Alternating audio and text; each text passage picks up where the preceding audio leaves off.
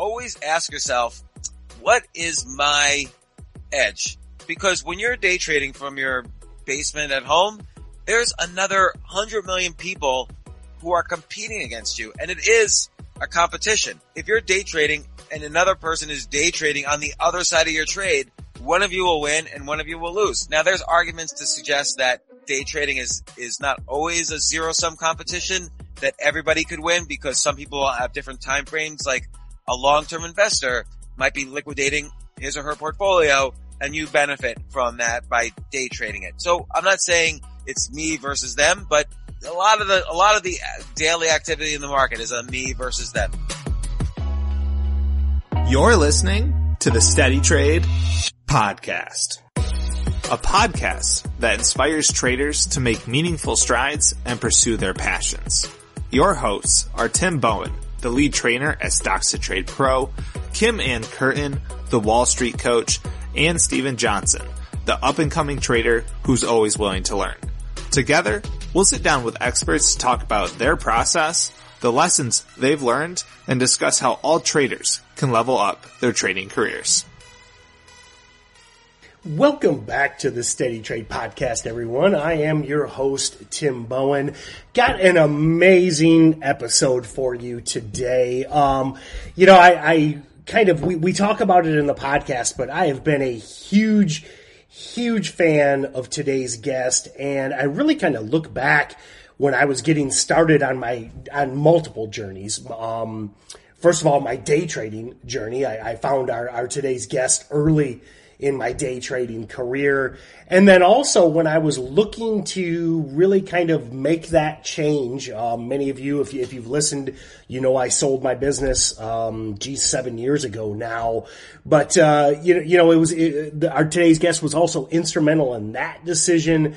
And I tell you, I think he's, is, is, is, is as much of a must follow as there is out there. Today's guest is James Altucher. Um, I've been reading his writing again, going back 10 years. He's got an amazing career. If you look at his history, entrepreneurship, finance, personal development, and he's as much of a free thinker as it gets out there. Now, some of his opinions may be unpopular. Um, we talk about a lot of those today. You know, one of them, a couple of the biggest ones are pretty polarizing subjects. Uh, you know, number one, college, the, the value of a college education. And James is, is similar to my, to me, and, and I probably got my thoughts from him, to be honest, but you know, unless you're going into an advanced technical field, you know, listen, if you're a doctor, please, if you're my doctor, I want you to have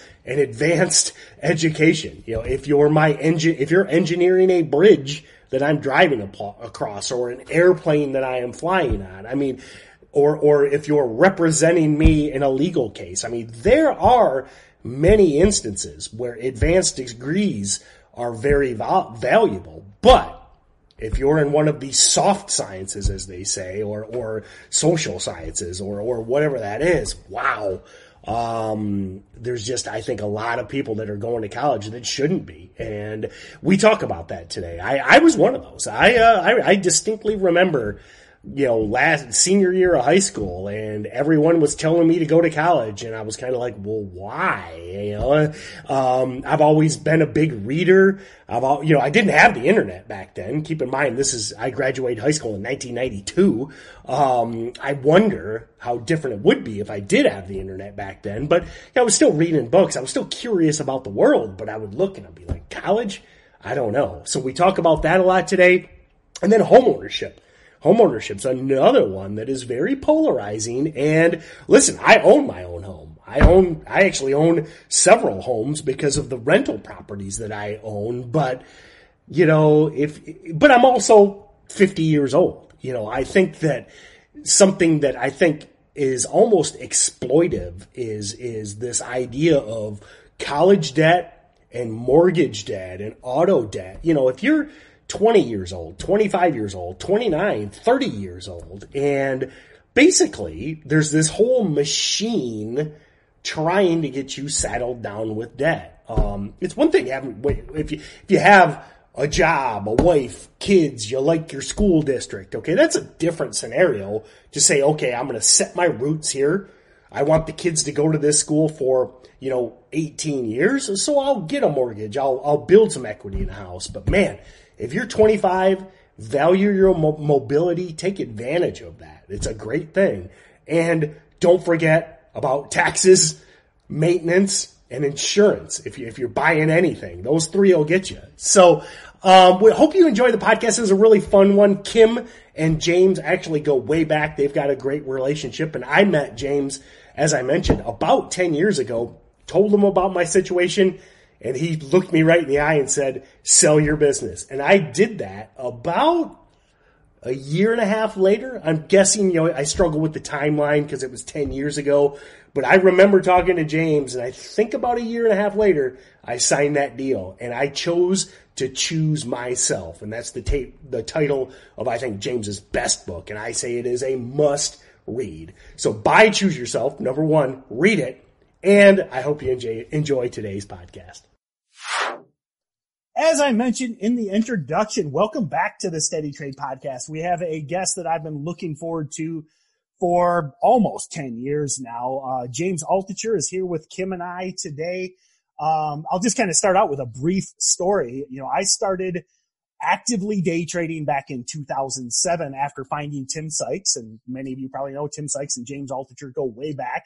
Um, I believe that's how I kind of stumbled across James back in those days. And, uh, you know, I was, I was trading part time, had a business, was crazy busy, but, but was kind of bored at that business and, and randomly bumped into James at, at one of Tim Sykes conferences. This is, I think, maybe 2009, 2010, somewhere in there.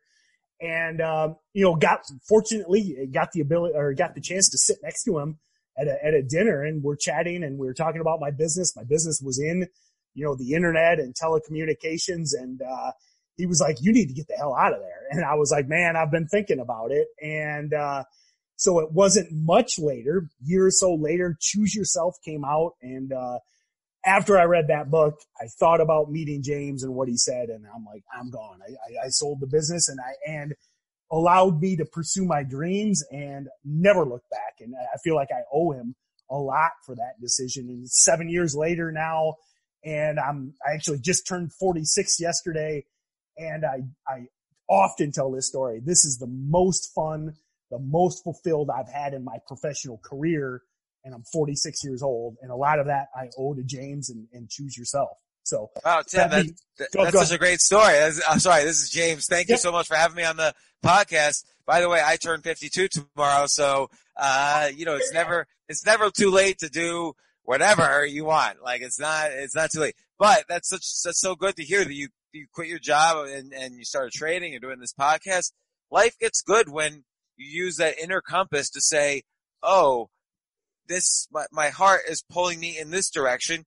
And then you prepare for it. It doesn't happen overnight, but you, you took years. You transitioned from the, the, this telecommunications business to what you love and you learned the skills along the way. So you're able to make the, the transition as risk free as possible. Exactly. But if you're always listening to that compass, it's happier than going against that inner compass. So I'm glad to hear you, you did it.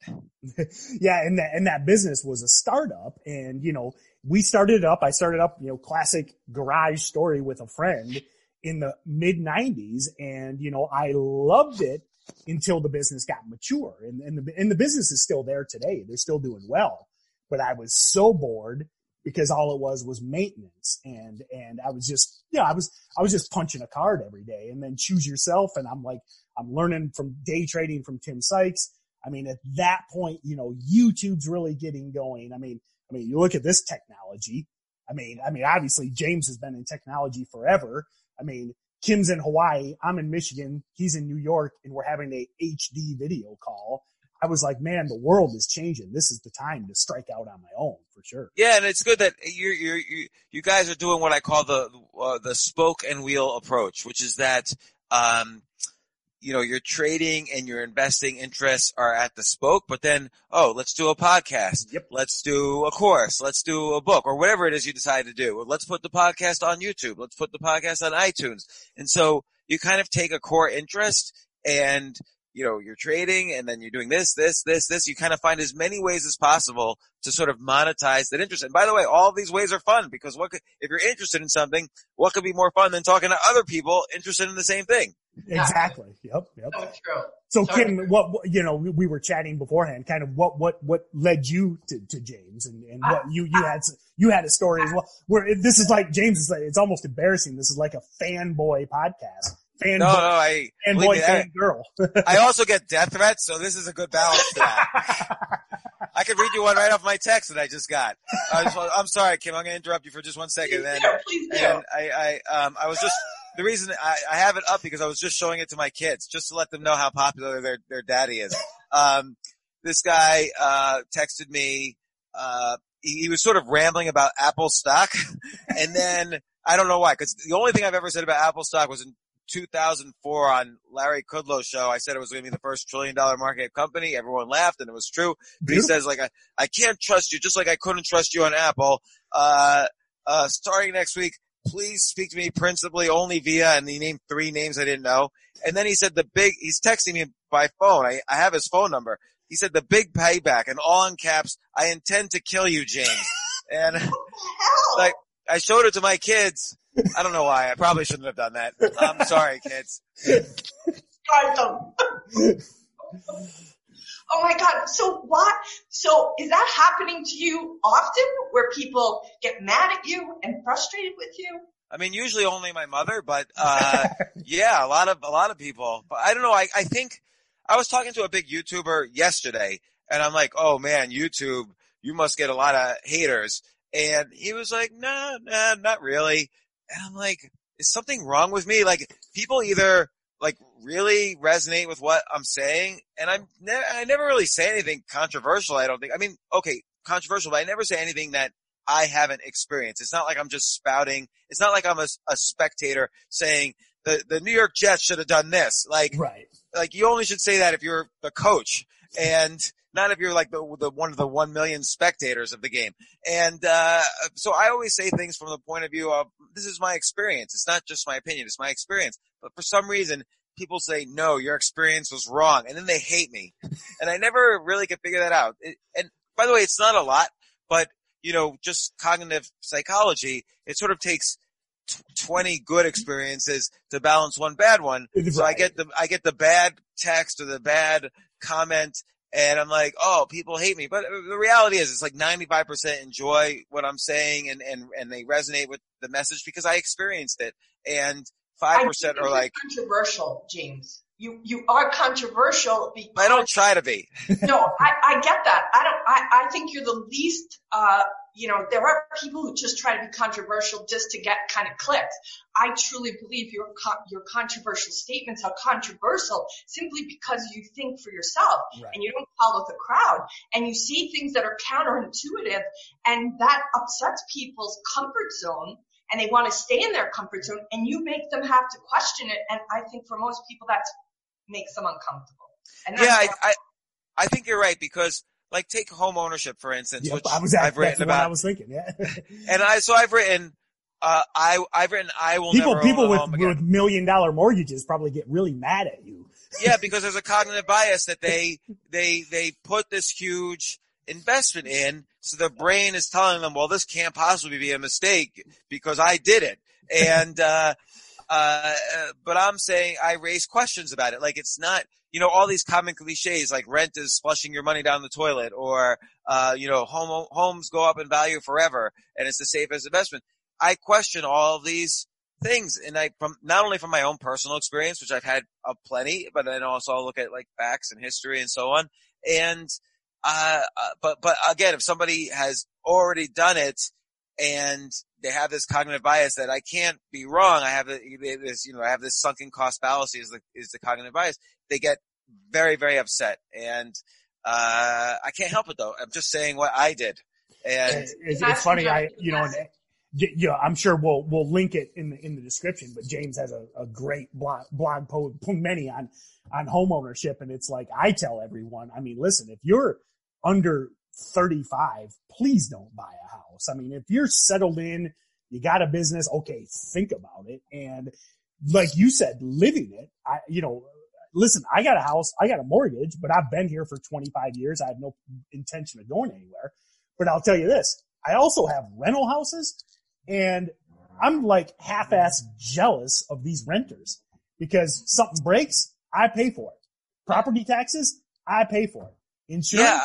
I pay for it. And I'm like, I mean, they, they these renters got it pretty good.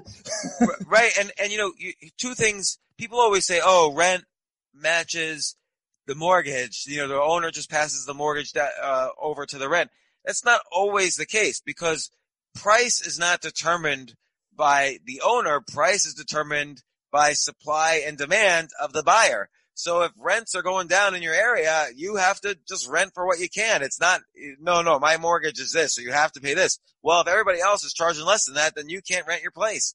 Or, or and the other thing that can't be determined is you don't know if the property taxes are going to go up, so that's random, and you don't know what the maintenance for the year is going to be, so that's random. Now there's some insurance that will take care of some of that, but still, and you have no control over home prices. So not that this is a podcast about uh, owning a home, but just think if someone said to you, uh, you know, let's say someone said, Kim or Tim, like, uh, uh, I want you to buy Apple stock. I want you to take all the money in your bank account and put all of it in Apple. And then I want you to go to bank, the bank, and I want you to go, I want you to go 400% more in debt and put it all in Apple. And you would say to yourself, that's the worst idea ever. And that's what people do with a house. And Yep. they justify it by saying, oh, well, uh, you know, housing prices have never gone down, which is not true. Then they justify it by saying, well, okay, I need roots for my kids, but there's plenty of ways to do that. And it's unclear that kids benefit one way or the other. You know, kids don't care if you rent or own or move or whatever. Um, so, you know, and then there's, I don't know, then you can't sleep at night. Like when you lose your job or you're, you're having some volatility as an entrepreneur. Oh my God, I can't sleep at night. And I got used, I got so much PTSD over owning a home and I'm over you. I don't like to use that phrase, but I got so anxious about owning a home. I lost two homes in my time over the past 30 years, but, uh, uh, I, I didn't even want to rent. I just Airbnb'd for two years. Uh, I was so gun shy about being attached to any one home. And, and like you said, for when you rent, by the way, it's like you pay a fraction. You could rent a huge place or a small place or whatever for just a tiny fraction of what the owner is paying for it. And with one tenth of one percent of the stress the owner has, Yep. you know, depending on their life situation. So true. So true. It's so, I think, but I think the way you think about things and the way you look at things is unique and not everybody does that. And so it kind of throws them for a loop when you put that stuff out there. But, and also about, you know, considering whether young people should go to college or not. A lot of young people I've suggested read your book. Um, and, not just to decide about college or not college, but just to start to think for yourself and to not necessarily follow, you know, the crowd. And so I want to ask you about traders because most of our audience Yeah. are traders. They're young traders. A lot of them are, you know, young men. Trading. Yes. So let's just tell me if these people are the, the for the most part they are young men, but there are women too. What is your best advice to them if that is what they want to do at 25? Okay. Very, very important. Somebody wrote me the other day and said, I can return 25% a year, uh, no problem. Uh, uh, how do I raise a billion dollars for a hedge fund? and I said, you can't, you can't because A, you have to prove it, right? So you have to, uh, particularly if you're raising money, you have to do some sort of back test, like a statistical test to show that your strategy would have worked over time. And then you have to forward test, meaning you have to trade your own money for like a year, two years and, uh, demonstrate that you could do it. And then you might, there's still only a 1% chance you might be able to raise money, but better, you could probably go to a day trading firm or one of these trading banks that kind of leverage you up during the day and, and you could trade there. They don't care if you go broke or not. eh, Um, uh, but they'll lend you the money because they'll charge you huge fees and, you know, then you could try. Uh, but, uh, I do think it is possible to make a living day trading. So I'll, I'll just say that up front, but I think it's ve- like anything that's super competitive. That's essentially, it's competitive the way a popular athletic sport is competitive. Like there's only going to be a few people, like even if you take tennis, right, the, the number one tennis player in the world will make tens of millions of dollars a year. But number 200, number one, numbers 100 to 200 will make a living, not even like a great living, but they'll make a solid living. And then below the number 200th tennis player on the planet, they won't, they'll have to get another job. And so day trading is a little bit like that. Like maybe there's a little, maybe it's like, you know, one through 300 can make a living, but, um, it's very, very difficult. And one thing that's really important is so, so, so, so rule number one, so, so idea number one is that you can do it, but it's very hard. Uh, and then along with that, this is sort of cliche, but read every book you can about trading, investing, running a corporation. Because ultimately, of course, when you buy a stock, even for a minute, you're buying a piece of a company. So you have to understand a little bit about how companies work, which is different than trading. Um, but read every book you can about trading before you have an opinion. So some people will say, well, definitely uptrend, you know, day trading on trends is good. Or, or some people will say day trading on counter trends is good. Or day trading with options is good. Read every book and every counterpoint before you have an opinion on what you think trading is. And, uh, cause there's, there's hundreds of books and yet you have, don't even start until you've read a, a hundred and also until you've, you know, done what you guys do. Like, you know, you, you talk to the best traders, like you go to someone like Tim Sykes conference or other conferences. There are good traders out there who do conferences because they like to share their knowledge and they like to meet other traders and so on. It's, it's not this insidious conspiracy to kind of, you know, like Tim Tim Sykes would do fine if he was just tra- day trading by himself, but he's a very social guy. He likes to, and he makes money s- selling day, day trading courses too, which is a legit thing to do because he's, he's giving good advice. But, um, uh, you know, the other thing is, is that always ask yourself, what is my edge? Because when you're day trading from your basement at home, there's another hundred million people who are competing against you. And it is a competition. Like you're, if you're day trading and another person is day trading on the other side of your trade, one of you will win and one of you will lose. Now there's arguments to suggest that day trading is, is not always a zero sum competition that everybody could win because some people have different time frames. Like a long-term investor might be liquidating his or her portfolio and you benefit from that by day trading it. So I'm not saying it's, it's me versus them, but a lot of the, a lot of the daily activity in the market is a me versus them. Uh, not all of it, but some of it. And so you have to ask yourself, why, why am I, do I know something about the markets that is better than the other hundred million people trading today? and or 10 million people, whatever is the number. I'm making up the number. And you, whether your answer is right or wrong, you have to have an answer that you really, really think is true.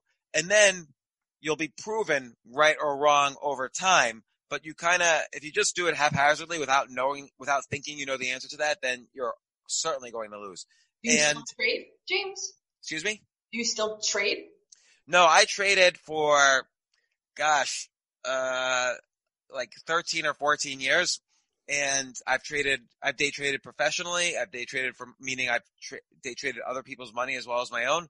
Uh, and I've day traded my own money for large banks and I also just day traded haphazardly. So I started off as a super bad day trader and it took me a long time to get to break even and then a long time to get to be good.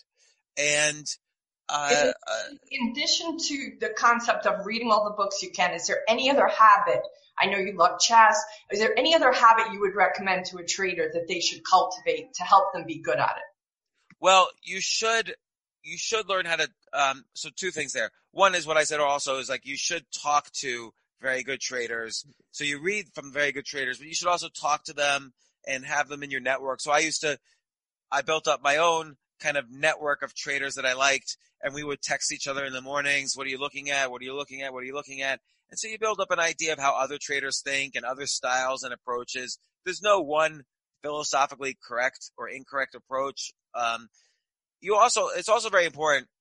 You have to handle the psychology of, of trading. So it's, it's very tempting to have uh, a strategy and then the one day it doesn't work, you're like, oh, this strategy is all wrong. I've got to build a whole new system. And it's very important to be consistent and learn over time rather than change day by day. And, and one way you be, you can be consistent is, uh, you know, another, uh, this is a very important pillar of day trading, but money management is extremely important. You have to day trade as small amount of money of money as possible to get the returns that are satisfactory to you. So if you're just day trading $50 a day, that's never going to be good enough. But let's say you have $100,000 in the bank account and you're day trading with leverage $200,000 a day. That's probably too much. Like with $100,000 in the bank, if you're day trading with $10,000, you, you, you might be able to put, put up the returns, you know, depending on your strategy. All this depends on your strategy. You might be able to put up the returns that are good enough to make a living and keep learning and building your, your, um, your bankroll and so on. If you're throwing around $100,000 a day and one day you're down 10%, you just, that's pretty bad. You're going to get scared. You won't be able to sleep at night. So you want to kind of day trade the amount that in a worst case scenario, you could still sleep at night. And, uh, so again, I'm not any, I'm not saying any particular strategy here because we could talk, we could get down to strategies in a second, but money management is really important. And, and by the way, I, I'm still an investor. So I invest, uh, but I invest long term now. Uh, and when I invest long term, I make sure I never use more than 1% of my portfolio for any long term investment. So if, so if a, an entire company goes bankrupt, it still doesn't affect my sleep. Sleep yeah. is the, yeah. sleep is the killer. And day, most day traders I know don't sleep. Yeah, exactly. So, uh, so I didn't what, sleep. One, okay. one point you made that I, that I love, you know, we, this is called the Steady Trade Podcast because you know, we really, really preach having that long-term approach. And, and we, you know, what, one of the biggest things I talk about, you know, and I got this from Sykes basically, but is that idea that in my opinion, day trading should just be, you know, for lack of a better term, a side hustle, you know, and just like you said in that, I like your tennis analogy. I mean, you can be, you know, a top 200 tennis player and make 50 grand a year and, you know, if you're day trading and you got a, a day job with benefits, you know, health insurance, retirement plan, and you're making 10, 20, 50 grand a year, you don't need a billion dollars. You know, you don't need to be number one in the world at tennis right. to nicely supplement your income. I mean, hey, I don't know anybody that wouldn't like, you know, an extra 10, 20, 50 grand managing money management, low risk, you know, and being smart with it but that can make a real difference in your life. And something that I always, I always talk about is the beauty of the market is, I mean, you can just walk away at any point. You know, that, that's, that's one thing with, you know, with my rental houses. I mean, I can't just ignore them. You know, the great thing about right. trading, you just close your positions for the day and you got zero risk overnight. You get, you, you can come back in a week. So that's why I think trading's the, one of the best side hustles out there. Yeah, I agree. And look, if you're, I mean, look, if you, let's say, like you said, you make 50 grand, uh, viewing day trading as a side hustle. Okay. Now that's, you've got the core of the wheel. Now what are the spokes? Well, yep. you could do, uh, you could start blogging about day trading and maybe make a little money that way or get your name out there. Then you could start a podcast about day trading. Who knows if that makes money? Then you could, you know, join a network, maybe find other opportunities like join up with a bunch of traders, start a hedge fund, uh, or some, or work for some kind of bank that, that funds day traders. Uh, you could uh, write a course and sell it like Tim Sykes has done.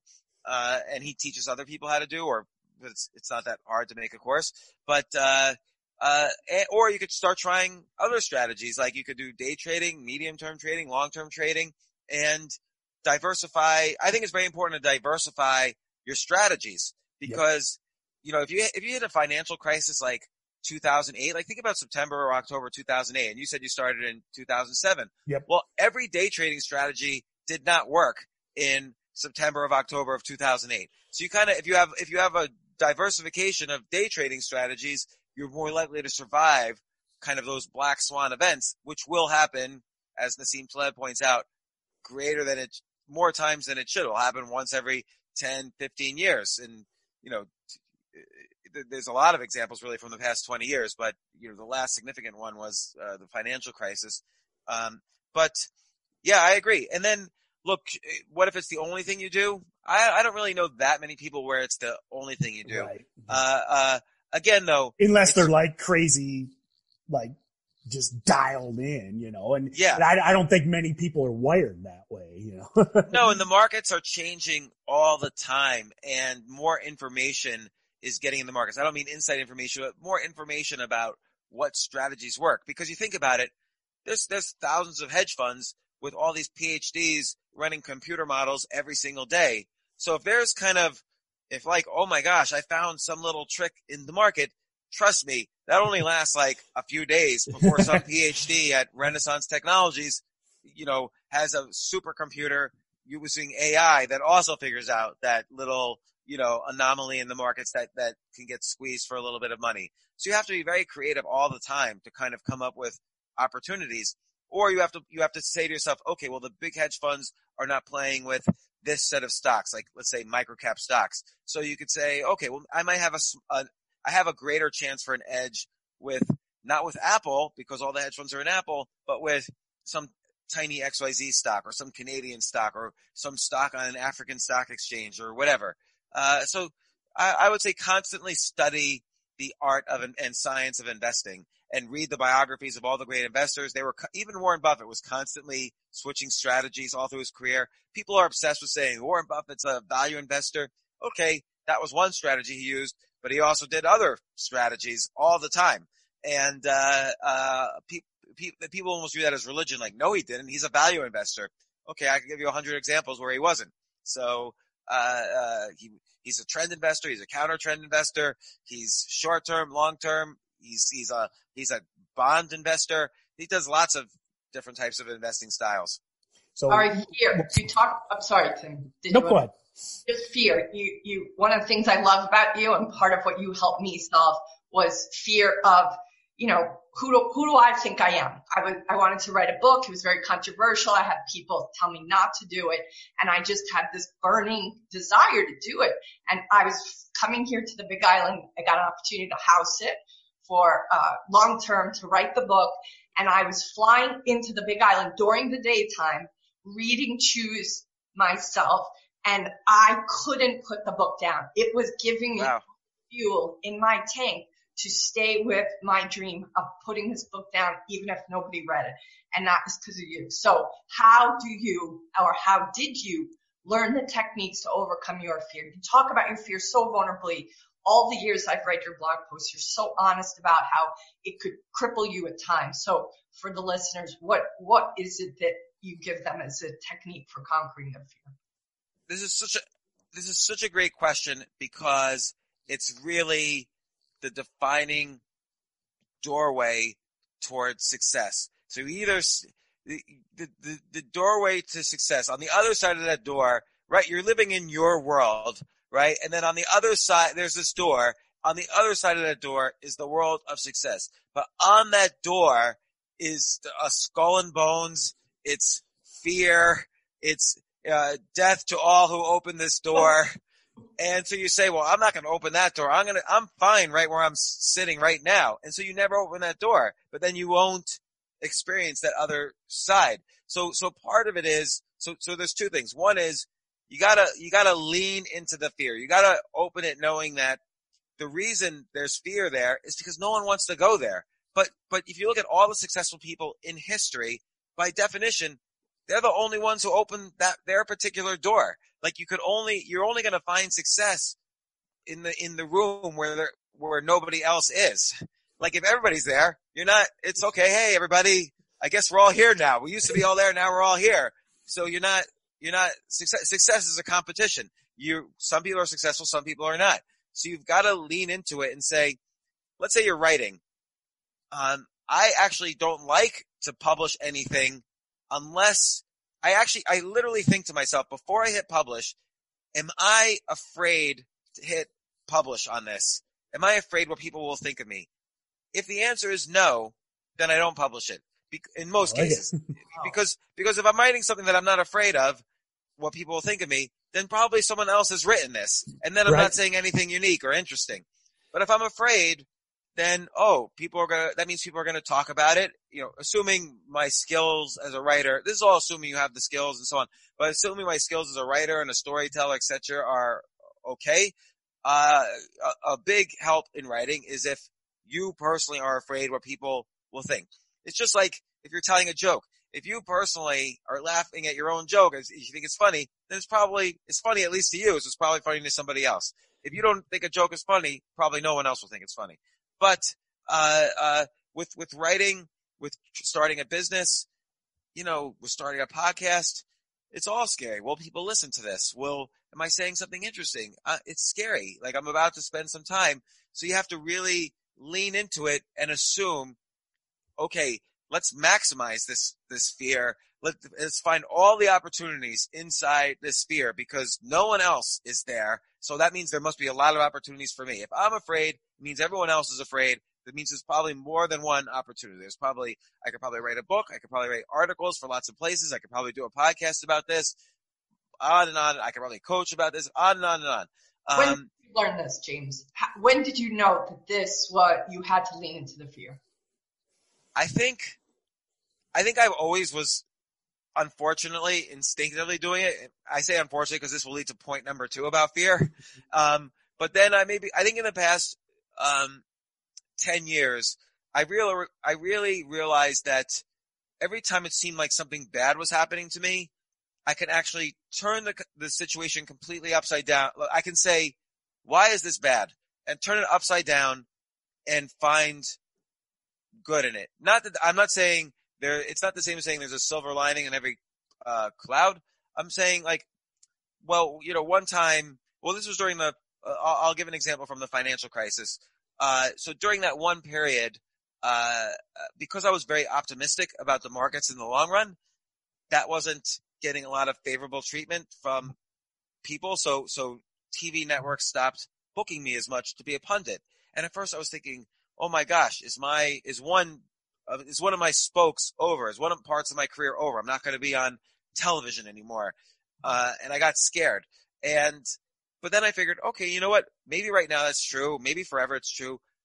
I'll move out of the city. I'll move more to the countryside and I'll focus on writing, which I did, which that led to my most successful book, which you read, Choose Yourself, and led to other books and other opportunities. And suddenly my audience became 10 times what my audience was, even when I was regularly appearing on television. By the way, when the market started going up again, I was regularly on television again. So, so this thing that I thought was going to be super bad, I decided, you know what? It's not so bad. It actually gives me an enormous amount of free time. I don't have to be around the TV studios as much and I can focus on other things that I'm passionately interested in. Or let's say a business is starting to fail that I'm doing. I can say, well, okay, I thought this was going to be bad, but maybe now I'll sell it. I'll sell it for a lot less than I thought I was going to get, but now I've got some cash and I can start some other activity. You know, that's another example.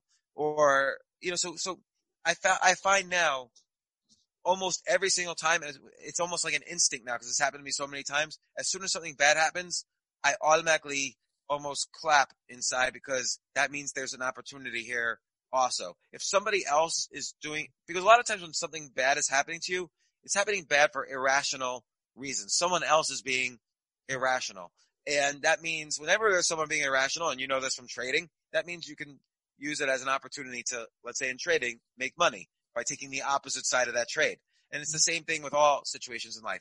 The, the second point about fear though is don't give yourself, don't be the creator of your fear. So don't, uh, don't put yourself in a situation you can't handle. Like, let's say you have hundred thousand dollars in the bank and you borrow two hundred thousand dollars and you put it in all Apple stock and then the market crashes well, you just gave yourself a fear that's, uh, you know, it's good to have a healthy amount of fear, but not insane amount of fear. so don't, don't, and when you write, you're giving yourself fear, but it's not an insane amount of fear.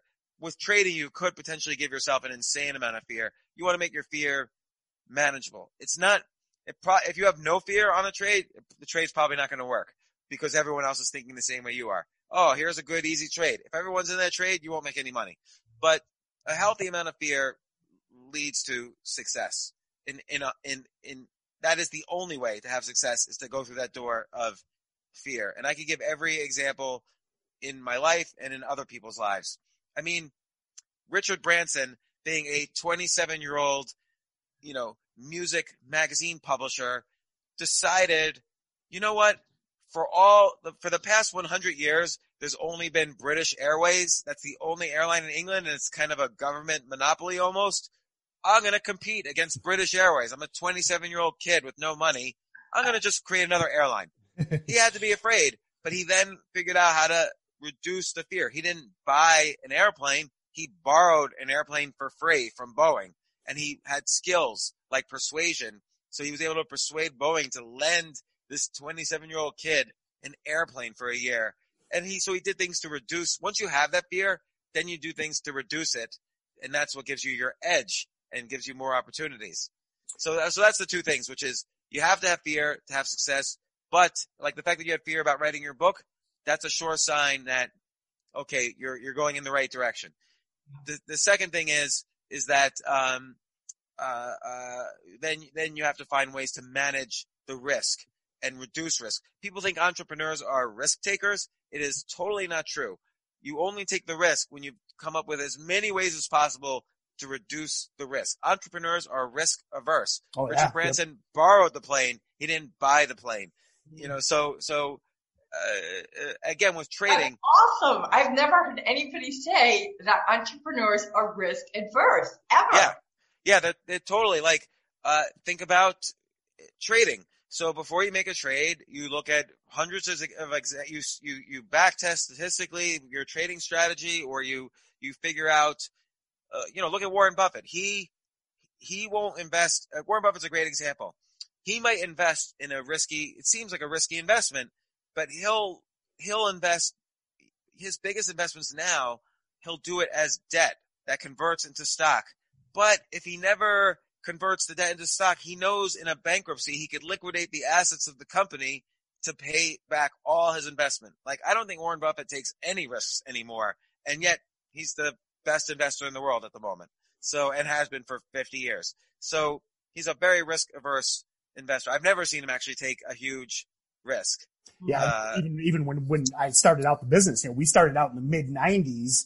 You know, we were building computers. You know, you you you'll remember those days yeah. when you when you you know built your own computer. So we would, uh, I mean, again, as entrepreneurs, we're we're 25 year old guys, but I mean, we wouldn't we wouldn't order any equipment, anything until we had a deal done. I mean, we were yeah. you would think, oh, this crazy technology startup, but we would just we would get the deal done then we'd order the stuff overnight. We'd stay up all weekend building these computers and deliver them on Monday. So you would think, oh, crazy risk, but no, no, we were great. We were super conservative. That's a great example because like, so I started a business in the nineties and A, I stayed at my full-time job for 18 months after I started my business. So I would work during the day at my job and then all night at my startup. Yep. We, we, we had we had a, you know over a million in revenues and, and 10 employees before I jumped ship to, to the company I was CEO of. and, uh, and, and it was, we always had clients, uh, and we always baked in the profit in every deal. But, you know, great example, Daymond John, you know, the guy, he's on Shark Tank. He started Fubu. So he once mortgaged his mom's house to have money to start his business. But, but the flip side of that is he had an he had a hundred thousand dollar order from Macy's Yep. first, yep. and then he mortgaged his mom's house like on a Friday. He hired seamstresses to work all weekend, make the hats and gloves and shirts and whatever, deliver them to Macy's, and then paid back the mortgage within a week because then Macy's sent him the hundred thousand dollars. And that's how business is done. Yep. Like you, you know, that's that's real business. Instead, you have this kind of Silicon Valley myth, like I'm going to quit my job. I have a great idea. The, the, the, and- the, the field of dreams model, you know, Yeah. build it, build it and they'll come. Yeah. Right, like I'm going to make the Uber of nannies, and uh, you know I'm going to raise a lot of money for it, and quit my job, and and then I'm out of business. I've seen so many companies go out of business. Way. I don't like to invest in like the typical tech startup because those people don't know anything about business. You know, business is what we're talking about here, and it's not about like, oh my gosh, I'm going to make you know robots that can mine for rare earth minerals on the moon, and that that just doesn't really work that that well. So All right, I have a question. Oh, Go go ahead. ahead. go ahead. Nope. You're up. You're up. Okay, so I'm just curious. Out of five, you've done over 536 uh, podcasts yourself. Yeah, Uh, ma- many more actually. Just with the James Altucher show, Oh, that's right. I've done Oh, Podcast the one 36. before. I, I used to do a podcast called Question of the Day with Stephen Dubner, who wrote Freakonomics, and I used to um I used to have a podcast called Ask Altucher. So I've probably done o- well over a thousand podcasts. What do you, what is the most surprising thing having done all those interviews and conversations that you've come away with? Top three. You know, it's hard to say because I, I always, I ask this question every day. Like, how, if I've talked to 530 plus of my, of my heroes, of the people who are, who are the, the best peak performers on the planet in every industry. And I always wonder, how would my life have been different if I never spoke to any of them? Because they all teach me so many lessons. So I don't really know the answer. I would say, you know, they, they all have a bit, very big focus on keeping healthy, keeping emotionally healthy, like not having toxic relationships in their life. They're always incredibly curious, very, very curious. They're always asking question after question after question about, you know, when they're starting up, they're, they're trying to understand everything it is about what they're doing. And, and, and that get, leads to their creativity. They're very creative.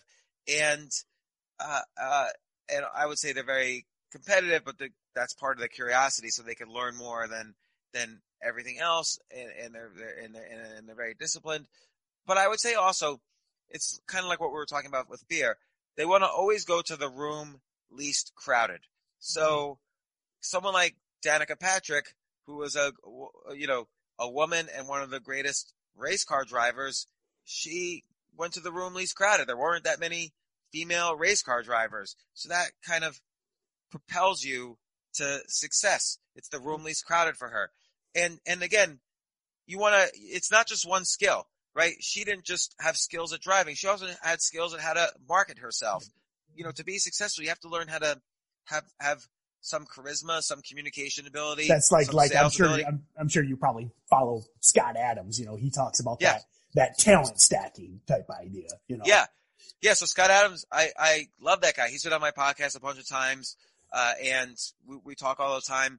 I love a lot of his ideas about the, the talent stack where, uh, if you combine, and there's a lot, there's a lot of people kind of think about those theories too, but, uh, if you combine a bunch of skills, what's the intersection of all those skills? That's where you could be unique at. Like if you're a science, let's say you're, you, let's say you studied chemistry in school and graduate school, but now you want to write about sports. Well, the intersection of the two can create the first person who's writing about sports for, with a scientific point of view. So that, you know, David Epstein wrote this book Range, but he was the top writer at Sports Illustrated. He had a, a geology background and became the fastest uh, promoted guy at Sports Illustrated because he was always looking at science at, at sports from a science, a much more scientific point of view than the other writers. So again, was he the best at analyzing sports? No, he was a young guy. Was he the best geologist in the world? No, he quit. But the combination, he was the best guy or one of the best in the world at looking at sports from a science point of view. So stuff like that is, is when you combine things, you're surprised at what you find. I have a background in in writing and I have a background in computer. I studied computer science in school, but then I quit to become a writer. Well, much later when I was started studying investing, uh, I was able to write software to backtest my trading strategies and to analyze them. And then I was able to write about them. And that, so I had two forks to my career. One is I was trading and the other is I wrote for the street.com, then the Wall Street Journal, then I was writing a bunch of books about finance. So again, it's that kind of combining, uh, two things. A lot of them do that. So that, I think that's very interesting. So again, Daymond John I'll use as an example. He was a hip hop guy. Like he was a fan of, at the time in the nineties, was a fan of LL Cool J and other rappers that had grown up, uh, near where he grew up. And he also loved, he'd watched his mom making clothes all her, all his life. And he wasn't, he had some skills at that. So he combined the two and he was the first company to focus on clothing for this, you know, just beginnings of this hip hop culture. So, uh, uh, you'll, you'll find that most things you're successful at, if you really look at it, it's because you combine two, three, four skills and, and put them together. And I think, you know, that combined with curiosity, combined with good health, good create emotional health, physical health, creative health, those are, our keys to success. And a willingness to walk into the, the scary room with the skull and crossbones.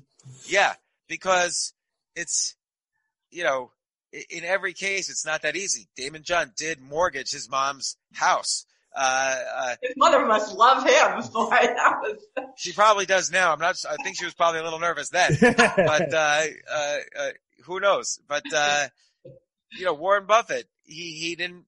He took. He went to the room least crowded. He mm-hmm. wanted to work on Wall Street. His his his his mentor Ben Graham had a Wall Street trading firm, but instead Ben Graham actually turned him down. Said, "I can't hire you, Warren. You're a great guy, but I can't hire you." And so Warren Buffett went to Omaha. He went as far away from Wall Street as possible and became the most successful investor in the world.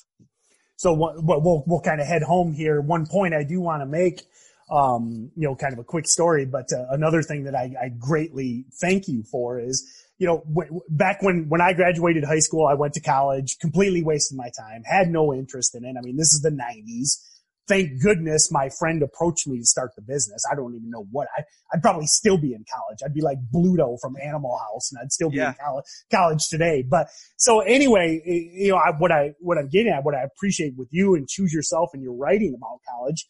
My son, he's actually a senior in high school and just never been interested in school. You know, it's just, you know, I think it's, you know, unfortunately school for, for young men doesn't really cater to a lot of them he's an outdoorsman, likes to work with his hands. And, you know, it's always one of those struggles as a parent. You know, it's like you, you, you want your kid to go to college because it's college.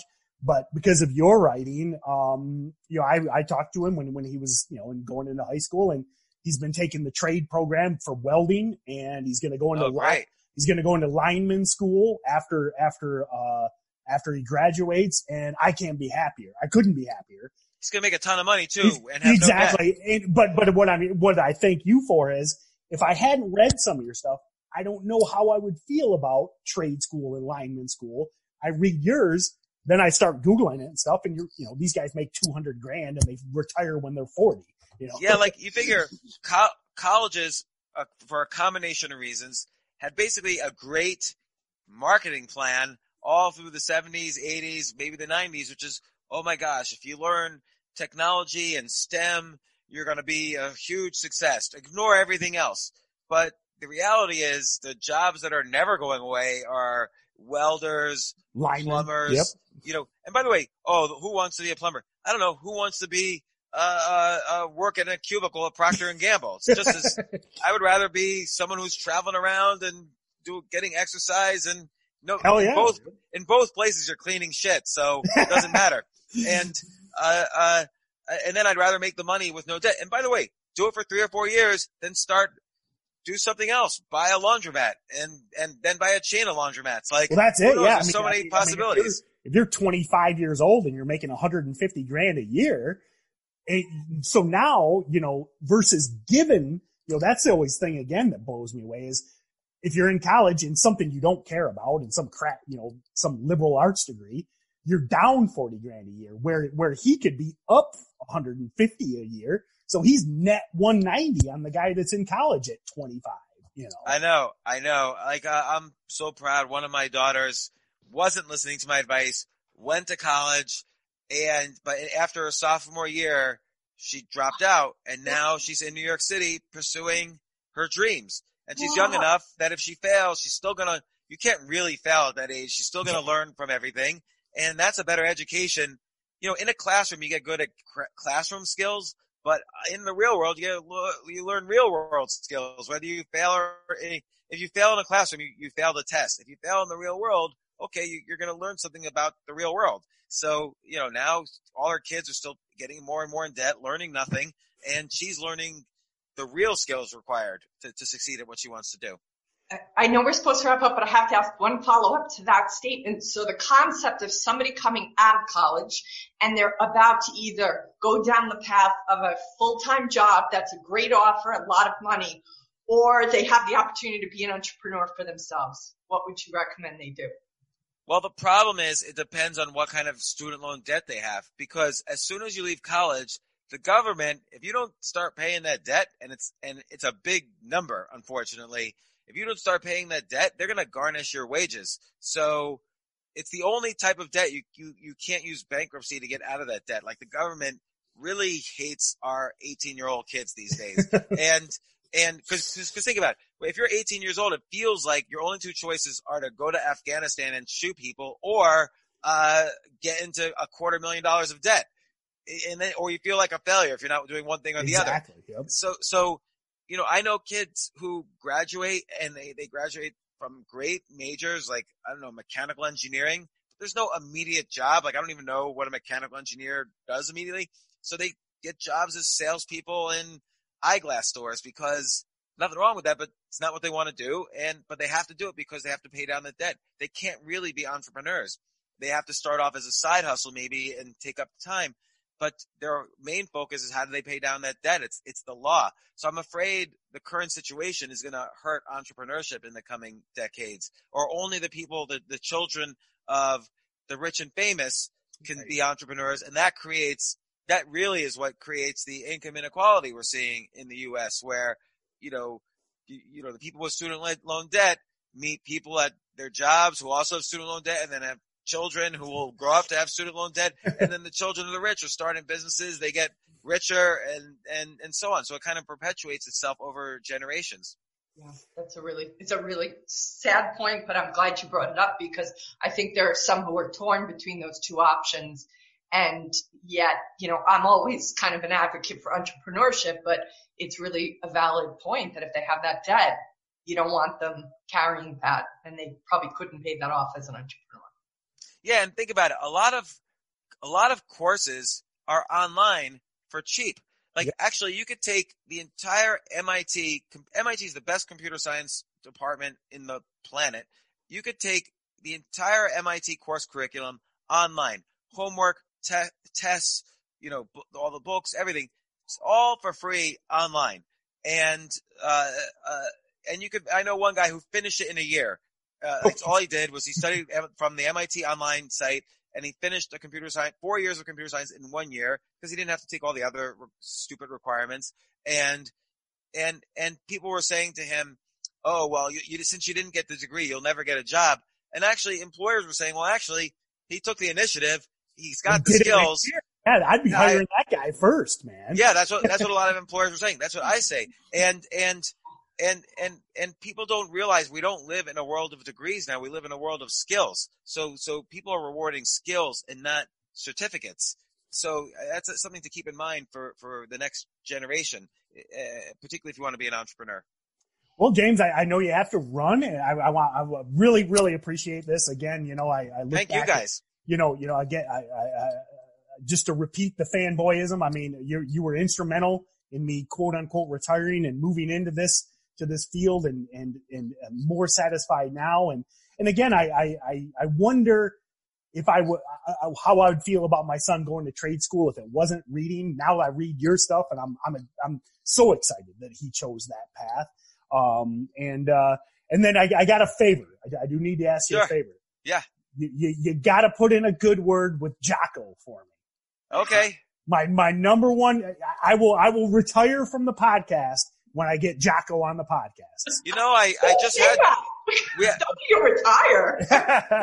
we, we haven't we haven't uh released it yet, but we just had Jocko. Uh, literally, Jocko was just sitting in that chair right there. I, well, I think you pointing- tweeted or something. I think I Okay, saw yeah. it, or somebody did. Maybe Yeah, he- maybe he did. Yeah. Yeah, he he's been on four or five times. He's such a he's such a great guy.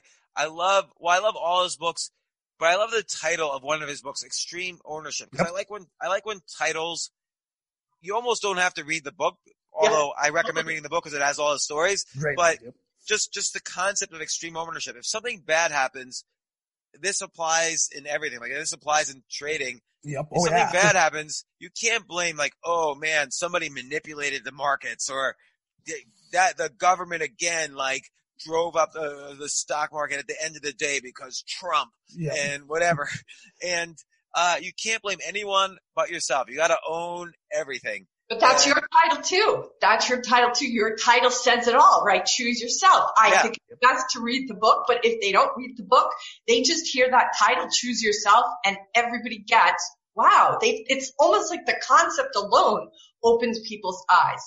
Yeah, And- because people will always, you people always want to be chosen. Like please pick me to publish my book.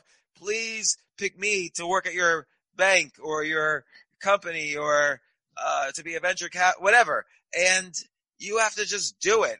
Like if you want to make a TV show, you can make a TV show and put it on YouTube. The iPhone camera is better than cameras from 10 years ago that were made making movies. So you can make your own, whatever it is you want to do, you could do it.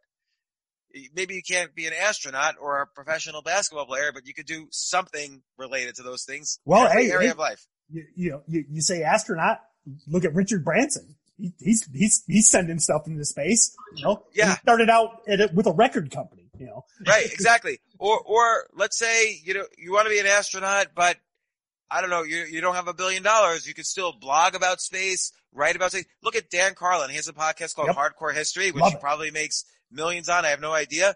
He's not a historian and he, but he just does so much research on each topic and he always finds interesting things. Well, now he's more well known than any professional historian.